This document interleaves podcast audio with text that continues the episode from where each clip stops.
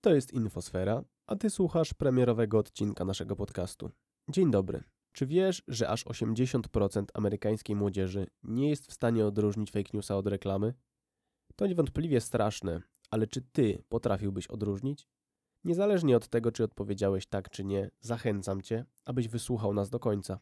Słowem wstępu przedstawię ci, kim jesteśmy i co chcemy ci przekazać. Infosfera jako projekt ma na celu pokazanie społeczeństwu, jak ogromnym problemem nowoczesnego świata jest dezinformacja. Naszym pierwszym celem jest to, abyś dostrzegł problem, następnie go zrozumiał, a na końcu potrafił go unikać. Domyślam się, że tak samo jak my wszyscy, masz dość pandemii, więc od razu zaznaczam, że nie będzie ona tematem tego podcastu, jednakże przyczyniła się do powstania infosfery. Zetknęliśmy się z czymś nowym, czymś nieznanym. Jako społeczeństwo nowoczesne chcieliśmy mieć jak najwięcej informacji na temat nowego wroga.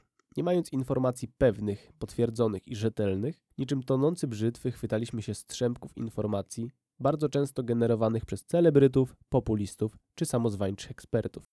Ogólnie rzecz biorąc, jeżeli postawimy obok siebie nagą prawdę i nagie kłamstwo, to kłamstwo od prawdy odróżnimy. Jeżeli jednak pięknie się przebiorą, to bywają one nie do odróżnienia. Często strzępki informacji i plotki ubieramy tak, aby były dla nas atrakcyjne.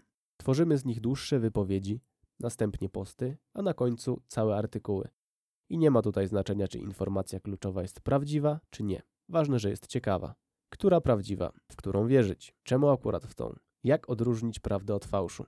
To są właśnie te pytania, które zmotywowały nas do zgłębienia tematu, a następnie podzielenia się tymi informacjami z szerszym gronem. Wypuszczane przez nas odcinki podcastów będą się skupiały na tematach, które według nas są ważne społecznie. W kolejnych odcinkach postaramy się Wam nakreślić, czym jest manipulacja faktami, jak na nas wpływa, kto ją generuje i w jakim celu. Jeżeli Cię zaciekawiłem, to oczekuj kolejnych części. Do usłyszenia.